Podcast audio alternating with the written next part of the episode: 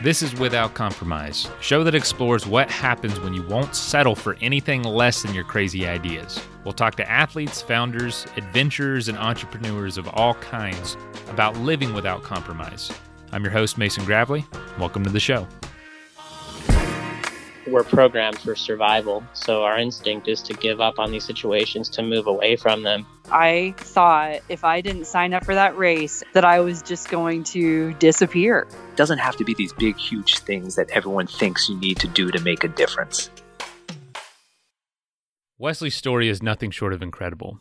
He's through hiked the entire Pacific Crest Trail, all 2,600 miles. He's climbed every mountain in Colorado over 14,000 feet. There's almost 60 of those, by the way. He's done so many incredible things, and the craziest thing is he has cerebral palsy.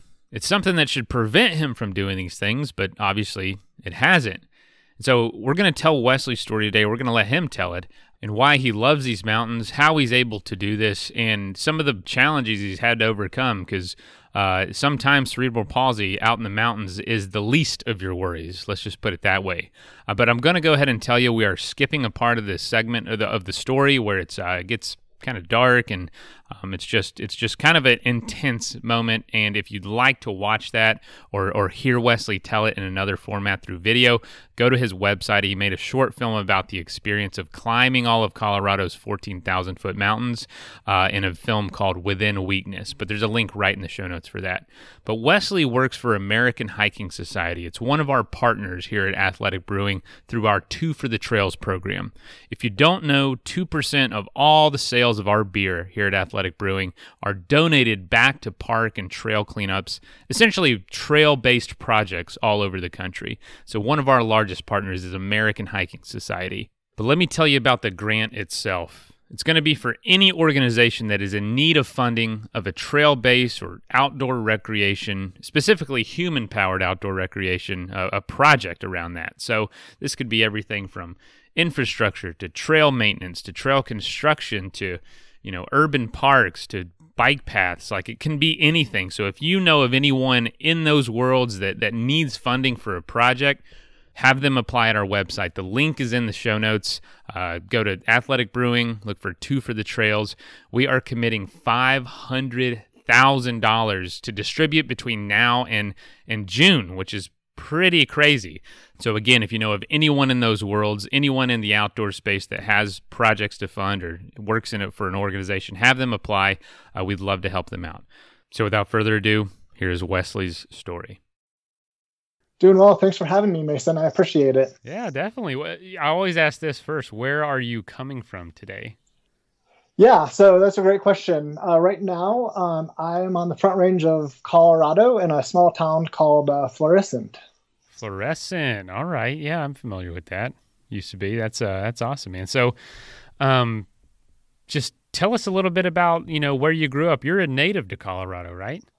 Yeah, um, I grew up um, in Colorado. My family, my mom's side of the family, has been around for several generations. Uh, and uh, so, yeah, I grew up in the small town of Woodland Park, not too far from where I currently uh, live.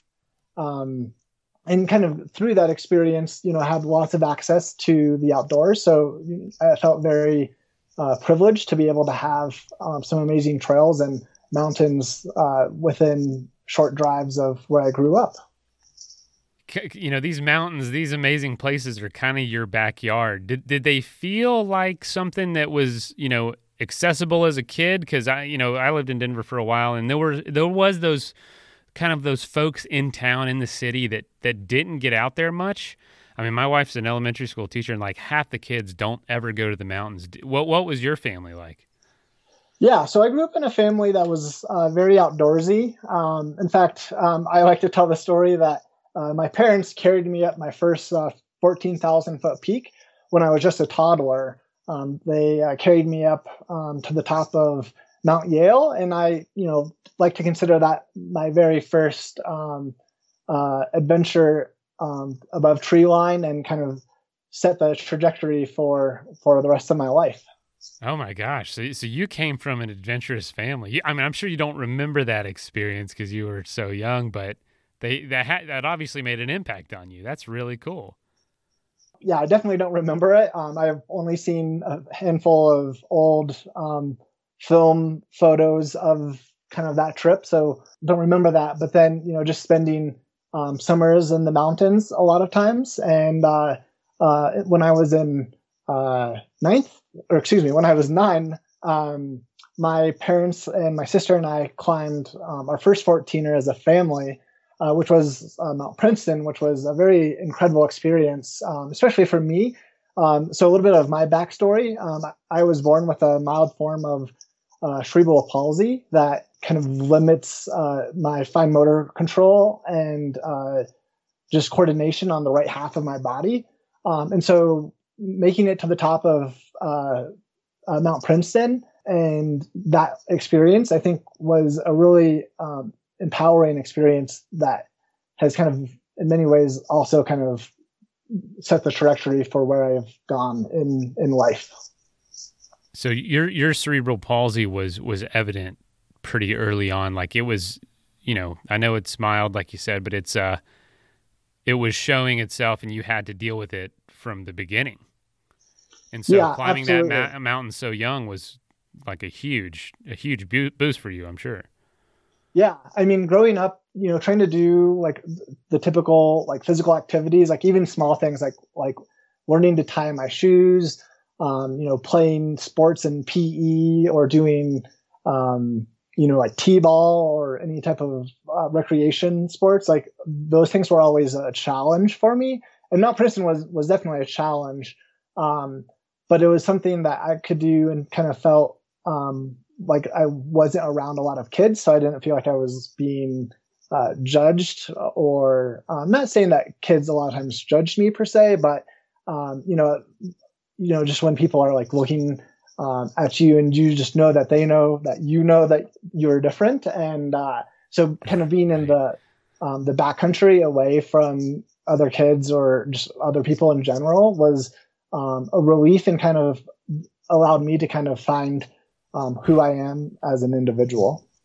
It was that time in nature, man? That is that is powerful stuff. So you climbed that first mountain. You felt super empowered. Realized what you could do. How did it grow from there? Were, were you, you know, hooked in the outdoors? Were you doing other things? What was the trajectory that you were talking about earlier? Yeah.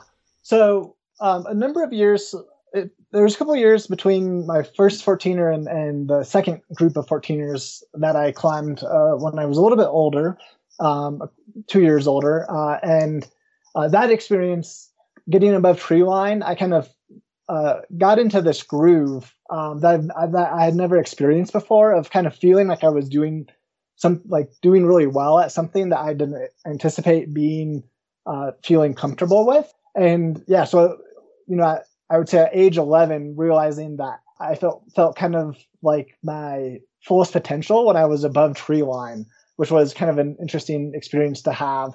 And so, you know, from there, it was just a matter of you know my family doing uh, my family or, or my dad and I, you know, setting out on different 14er adventures um, for um, from, from year to year, mostly climbing just obviously uh, in the the summertime, and then it was in kind of the uh, my high school years sometime in the high school years i kind of realized that I, w- I wanted to set like the goal of climbing all. There's 54 um, or 58 um, 14ers depending on who you ask um, in colorado and so i kind of set that goal. Sometime when i was in high school i don't have a specific date for when i decided i wanted to do it and so started to just kind of continue to work on the, these different uh, 14,000 foot peaks, which became a major part of my story. Along the way, after graduating high school, my dad and I were coming down off of a relatively challenging peak called uh, Crestone Needle, and we were coming down, and uh, we came across a trail crew that was uh, working on some uh, on kind of the lower section of the trail, and we started talking with them and realized that they were college age students um, out doing trail work for the summer. Um, and that that interaction was also a key um, experience in my life of having that conversation and realizing that regular people could do trail work.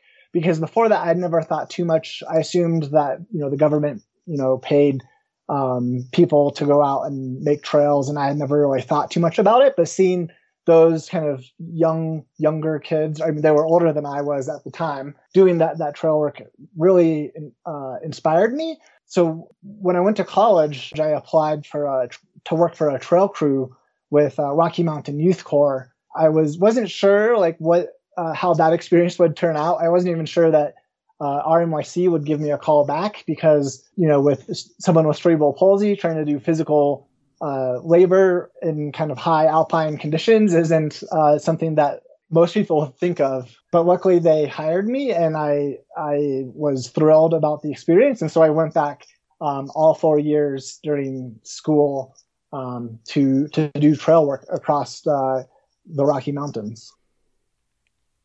So giving back to the trails was was it was an early passion for you. Now you do it for a career. Yeah, what so those experiences, what did that start leading you into doing that trail work over the summer? Yeah, so I think it really opened my eye to just doing conservation work as a whole, which definitely led me, you know, to where I am at now with American Hiking Society, um, which I'm sure we'll get into a little bit. Um, but also um, so kind of that experience i realized of giving back to trails and, and building things that would last longer than my lifetime and really kind of understanding that um, that legacy of kind of leaving uh, the places i love uh, better than than they were when I w- was there was something that I, became a passion for me and is something that i'm um, really excited about right now you know there's uh, you know, there's more than four, uh, 48 million people in the U.S. that go out for hikes each year, um, and yet only a small fraction of those people do trail service. Um, and so I'm really passionate about sharing my story to get people to consider, you know, giving back uh, to uh, the trails and the wild places that they love to recreate in. So that's something we we talk about a lot here at Athletic is is making it better take care of these places that that we enjoy. Um, but but I'd love to ask you about uh, your your your your um, the 54 uh, 14ers that you climbed. W- when did it become apparent to you that you wanted to do them all? Um, if you don't mind me asking about this, by the way, I'd love to. I'd love to talk about that story of of doing them all. Yeah. Uh, so yeah, it was literally almost a two decade project. Um, if you consider my, you know, when I first started climbing 14ers when I was nine, um, so it took almost two decades to complete the project. Um, it wasn't until high school that I realized that I wanted to take on the whole the whole list. Partly because I knew there were a few uh, difficult peaks, um, and for those people who don't know, um, of the 54 uh, 14ers, about two thirds of them um, are mostly just hiking trails. In kind of the mountaineering world and climbing world, uh, there's a classification system that goes from one to five. So one is just simple like hiking on trails, and then class five is like technical, like vertical climbing. And so about two thirds of the 14ers kind of fall in the class one and two categories. Um, and then there's, you know, that other third that are class three and four, um, which require more scrambling. You're using all four, um, uh, you're on all four for different times. Um, really have to kind of be careful monitoring uh, the risk of falling and things along those lines. Um, so it wasn't until like high school uh, time frame um, that I began to get into a few of the more difficult ones to realize that like I felt comfortable enough, though it was a very slow process to kind of build um, up enough experience to feel comfortable in. Uh, for me, especially with kind of uh, my lack of coordination and lack of strength on the right side of my body, um, building that confidence took a, a, lot of time. So in my, in high school, I was able to do a couple of the the class three peaks and realized, okay, I think I think I have what it takes um, as long as I take it slow and and try to uh, mitigate the, the, inherent risks of mountaineering with cerebral palsy, um, and kind of began uh, focusing on climbing the 14ers. So every summer, my dad and I would would plan to climb a few, um, and there'd be a few years that um, that I wouldn't get to any because I was doing um, other trips or um, other um, adventures. So I took a few years off to do some some long distance hiking, and so you know that added to just the overall length of of the project, taking more time since I wasn't you know I wasn't you know some people are really dedicated to like knocking off um, you know some of them some people do all 54 in just one summer um, or shorter periods of time. Um, but for me it was just kind of um, like i would do them when i could and i really enjoyed doing most of them uh, with my father in most cases um, as well. So yeah that was kind of what the project the what the overall project looked like for me. Absolutely incredible achievement. I know there's a small or short documentary folks can watch about it. We're going to plug all that, and uh, and also that your most recent uh, documentary about finishing the 54 14ers. Do you want to tell that story about about finishing and what that was like and getting to the last peak on the Maroon Bells? Yeah. So in terms of the 14er project, um, I had basically before I set off on uh, the Pacific Crest Trail. I had done 50 of the 54 peaks that I was kind of going for. Yeah, I was almost done. Uh, and then I came back from the PCT hoping, you know, in the next year or two that I would be able to uh, to tackle those last four uh, 14ers. And just due to just the way life was going for me, I didn't have the opportunity for a couple years to to to tackle a couple of them. And so um, I was able to to knock out uh, all like all of them but the last two, which were uh, the Maroon Bells, which are two of the more technical uh, and more difficult um, and dangerous 14ers. After a number of years of like uh, having bad like scheduling a trip and having bad weather, um, basically changed my plans um, with my dad. Um, in 2016, uh, my dad and I had several weeks blocked out on our calendar to to make the climb, and uh, my dad that summer was having some hip issues, and he let me know that he just wouldn't be able to to safely do the bells, uh, which kind of devastated me because I was really hoping to finish uh, the 14ers uh, with my father. I thought that would be a great way to finish it. Totally. And so I was I was hoping to. Um, I, I thought about like waiting another year and trying to do them with my father, but at the same time, since my since my dad's hip was um, kind of giving him problems, I wasn't sure if um, he would be up for it uh, the following year either. Um, there was like no guarantee that he, that he would he would want to do that, and so I decided to put out a request um, on a local climbing forum to see if anyone would be interested in in doing the 14er with me. Um, and there was a couple of people who expressed interest, um, and I talked to several of them on the phone, and connected with a, a guy named Steve, and uh, Steve had done all the 14ers, uh, most of them multiple times, and uh, um, he had led uh, several trips with the Colorado Mountain Club up the Maroon Bells and had done the Traverse. There's what's called the Traverse between North Maroon and and Maroon Peak. That is uh, class four, like nearly technical um, traverse. Um, in fact, I, I, think some people even rank it as uh, class five uh, technical traverse um, that he had done uh, twice before. Um, so he had like lots of experience, and I felt really com- comfortable um, connecting with him and uh, setting out to do the 14ers with someone who uh, had done them because route finding on those on the Maroon Bells is tricky because it's very rotten rock and cairns kind of disappear and corrode, which are um, a wayfinding uh, device on uh, alpine terrain. And, and so I was pretty excited um, to connect with Steve. And um, just a few days after we connected on the phone, we, we rendezvoused in, uh, uh in near Aspen at a campground just outside uh, um, from where the uh, Maroon Bells were or are. and we set out the, the the next morning to do uh, Maroon Peak, uh, which was an amazing experience. I had been up uh, Maroon Peak once before. I had made it to 13,000 feet, a little over 13,000 feet with my dad uh, a number of years before, but just had bad weather. And so we turned around. And so um, we made it to kind of the more technical section. And uh, Steve and I were just in the zone. Uh, for those people who haven't been um, above tree line or kind of in a very um, a class three or class four experience above tree line, um, it's it it make it puts you in the moment. You can't really be thinking about the future or the past. Uh, you really have to focus on what you're doing, where you're putting your hands and feet, and making sure you're not knocking uh, loose rocks down onto other climbers or whatnot.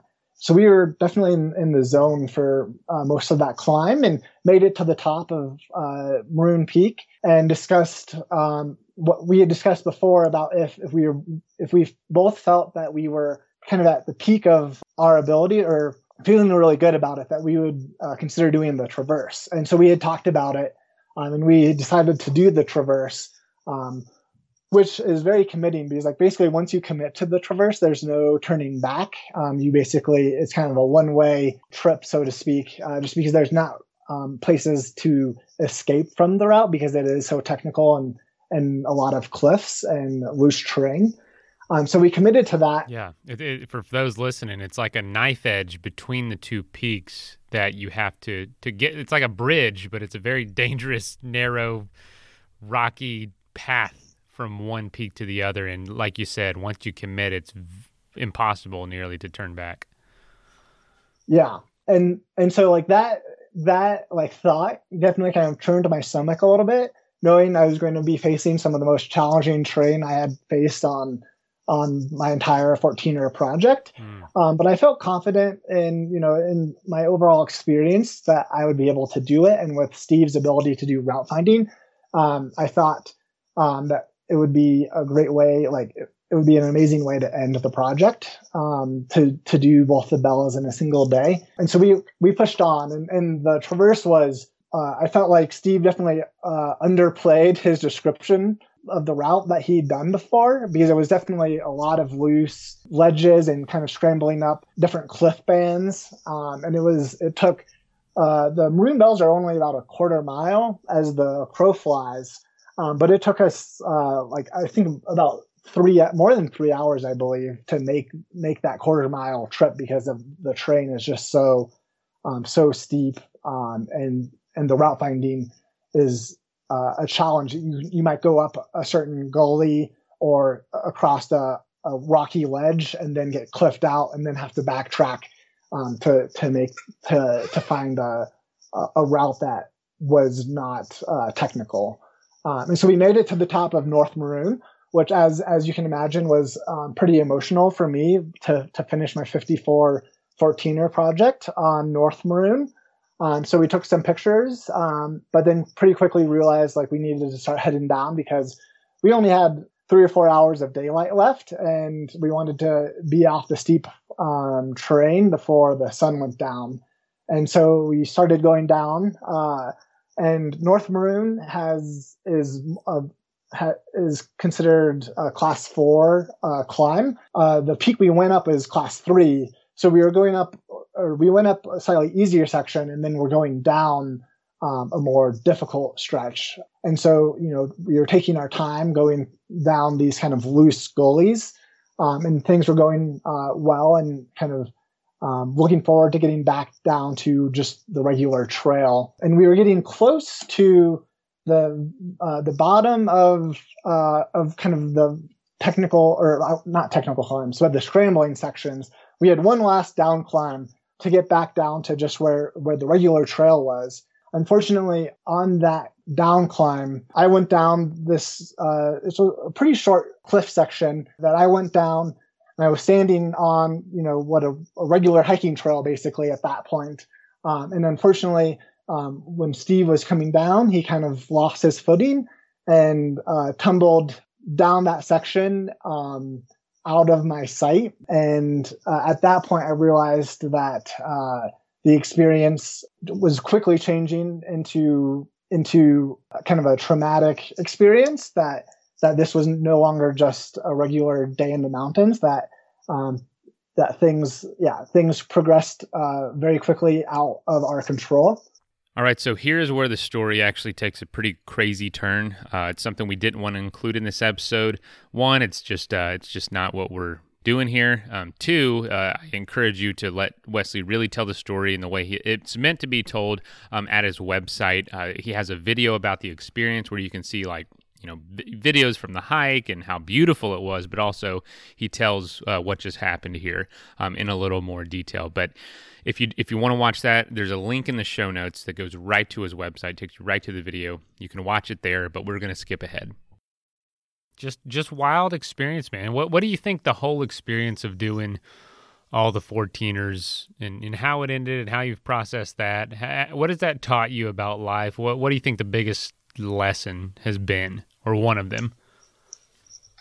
Yeah, that's a great question, Mason. Um, yeah, I, I, feel like I've learned quite a bit um, about myself and just um, learning to cope and adapt to uh, cerebral palsy. Um, you know, sometimes, like when I'm up in the mountains, I, I feel like, you know, sometimes I ask myself if it's foolish to be up there, like doing what I'm doing uh, with cerebral palsy, because there is inherent risk with that.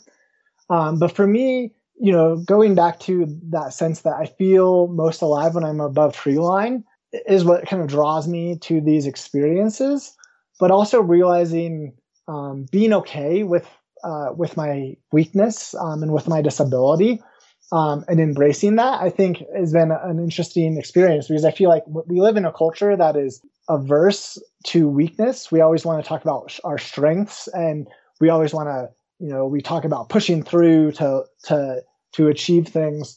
But I think for me, I think there the title of the the video within weakness kind of encompasses I feel like the lesson that I want to share with people that um that I think it's okay to like embrace our weakness because I think uh you know I think there's an interesting dichotomy or a, paradox so to speak um, between strength and weakness that sometimes uh, within weakness I think we can find great strength that is within ourselves and ex- and external to us as individuals. Um, and sometimes, you know, same thing with uh, strength. Sometimes uh, when we live within our strengths, uh, those strengths can easily kind of become hindrances or weaknesses.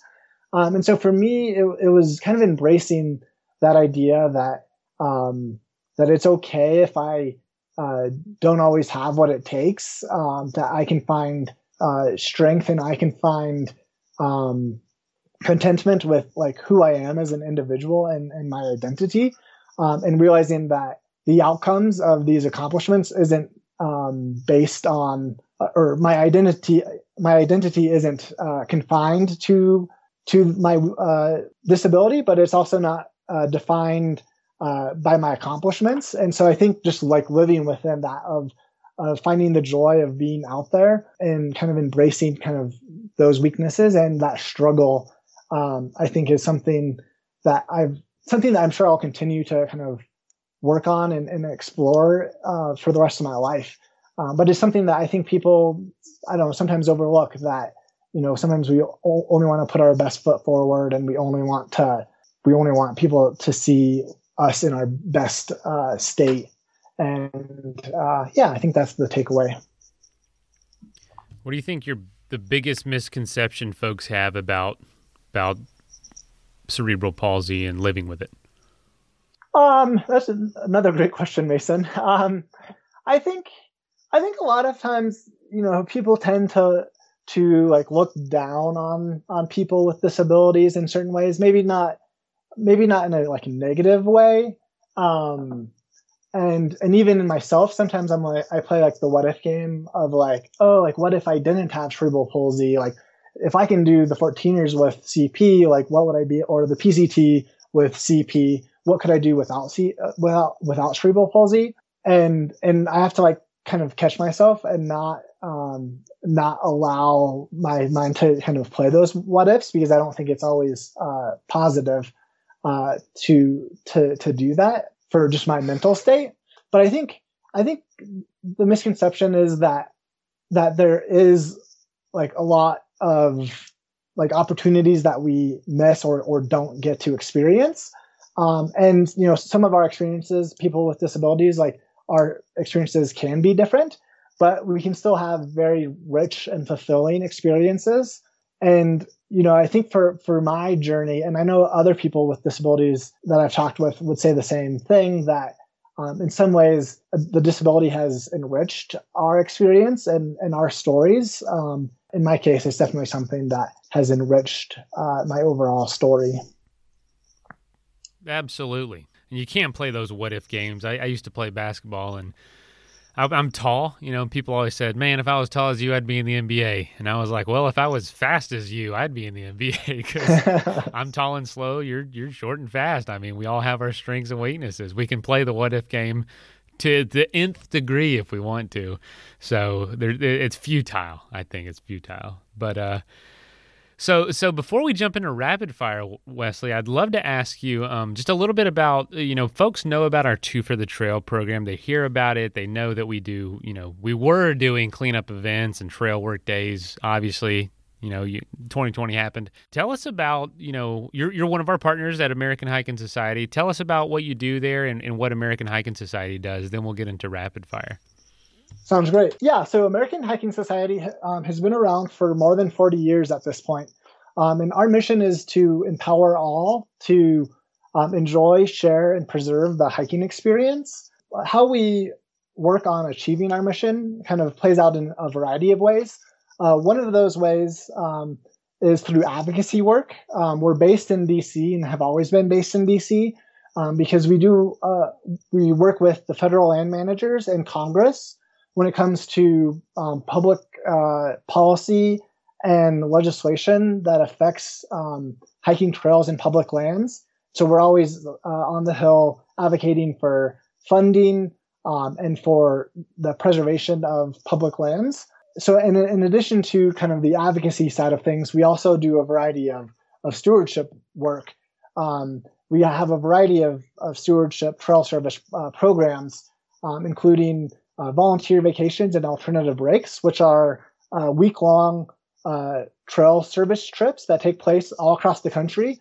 Um, in most years, uh, last year due to COVID and this year with COVID, we're somewhat limited in where we can go and what we can do this year. But in, in normal years, we'll do trips everywhere from Alaska to the Virgin Islands uh, and do those with college students for all for our alternative break program, and then uh, with um, mostly adults in the volunteer vacations program, um, as well as our flagship program of National Trails Day, which takes place every year on the first Saturday of June.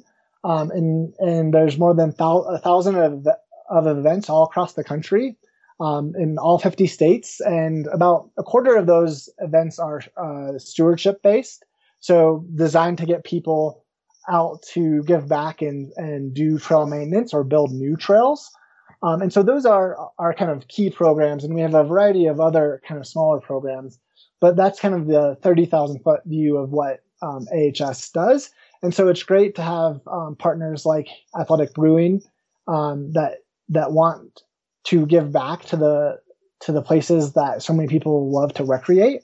So we r- really do appreciate Athletic Brewing's uh, sponsorship and uh, the work that that you guys allow us to do. And you know, we had a lot of awesome plans uh, in mind for 2020 that didn't that didn't work out due to COVID and and other uh, circumstances.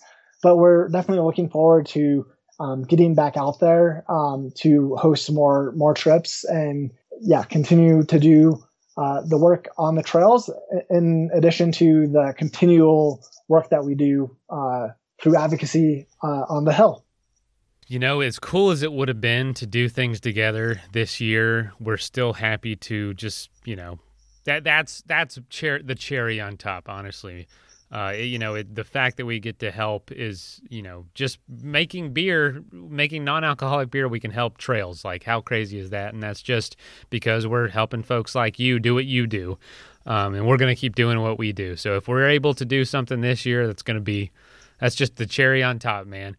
Um, and For just sure. a quick side story, I actually learned about American Hiking Society way back in the day. I was in, I was in high school, and I saw a, an advertisement, not an advertisement, it was on the news about doing the alternative break program. And college students were snow, uh, they were like shoveling snow at the Grand Canyon. And I, my mind was totally blown because one, I didn't realize you could do this for uh, for spring break, and two, I had no idea that it snowed at the Grand Canyon because I'm from I'm from you know Florida. They, we don't we don't even know where snow is. You know, we just know it's up north somewhere. And I was like, the Grand Canyon's in the desert. How is it snowing there? And how is there feet of snow?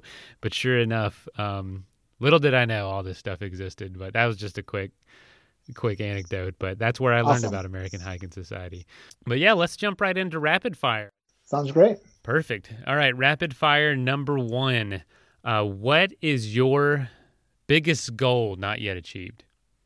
I, I, I would love to do a, a through hike of some kind with my with my daughter at some point. Oh, it's how old is she? Uh, she's three now, so we have Okay, uh, many years to go before before we're ready for a through hike. So you But can plan it. You got time to plan. yes, we have time to plan. That is awesome. I- I- do, you, do you have a life motto of any sort or anything you, you try to keep in the front of your mind on a daily basis? Uh, not really. You know, really trying to focus on just um, loving my family well. I think is is is key, and and kind of everything else kind of needs to to work into that somehow. And so, uh, yeah, I would love to do a through hike with my daughter, but you know, if she's not into hiking or whatnot, I'm sure that there will be other ways that we we can connect, um, and that I can uh, make sure that that we have um, awesome experiences together. Oh, that's awesome. Um, is there is there anything you like to do on a daily basis that helps you, you know, stay on task or be the most effective, efficient person you can? Yeah, uh, getting outside. Um, you know, uh, being able, like, even if it's just for like 20 or 30 minutes, um, I realize that, like, the amount of stress um, and anxiety to normal day life, especially during COVID and and and whatnot, um, being able to get outside, even if it's just a walk around the block, um, really helps helps me stay uh, stable. If I go too long without um, without getting outside, um, I I just uh, don't perform well at work or or do well with my family. I couldn't agree more. What would you say your proudest achievement is outside of outside of hiking and climbing? uh, great question. I don't know if it's related, but uh, I've done a couple of of. It's not exact. It's not hiking. I mean, It is hiking related, but um, building a section of the Continental Divide Trail is something that I'm super excited that people will be using that trail for for decades and hopefully centuries to come. Um, and you know, I had a, a, an impact on that, and so that's something um, that I'm very uh, proud of. That is too cool. Maybe we can join uh, uh, American Hiking Society out someday to, to to help finish a trail of some sort. We'll see. Uh, Yeah, sounds awesome. um, so so to wrap this all up, uh, you know our our motto at Athletic Brewing is brew without compromise. And what we've realized is in order to do that, we have to live without compromise. You can't just, you know, it's got to be who you are, not just something you do as a nine to five. Uh, what would what what is it to you to live without compromise? What does it mean to you? Great question. I think the biggest part of that is loving uh, people and yourself well. To be able to do that is important uh, in order to live a life uh, that isn't compromised. Great answer. Well, Wesley, thank you so much for joining us today, and thank you for uh, just the continued support at American Hiking Society. And I'm really looking forward to uh, many projects and, and, and things that we'll be able to do together once this world opens up. But in the meantime, I'm glad that nature is getting um, getting the attention from y'all and getting uh, getting a little break from folks. And uh, yeah, it's always going to be there. You know, nature isn't canceled. Thanks again for uh, having us, and you know we appreciate all that you guys do for your uh, two for the trail program. All right, folks, you can find out more about Wesley uh, in the show notes. There's a few links and also more about our Two for the Trails program uh, at athleticbrewing.com slash pages slash Two for the Trails. That's also in the show notes. Anyone you know, have them apply if they have a trail based project they need funding for because we're giving away half a million dollars before before the summer. So let's find a good home for it.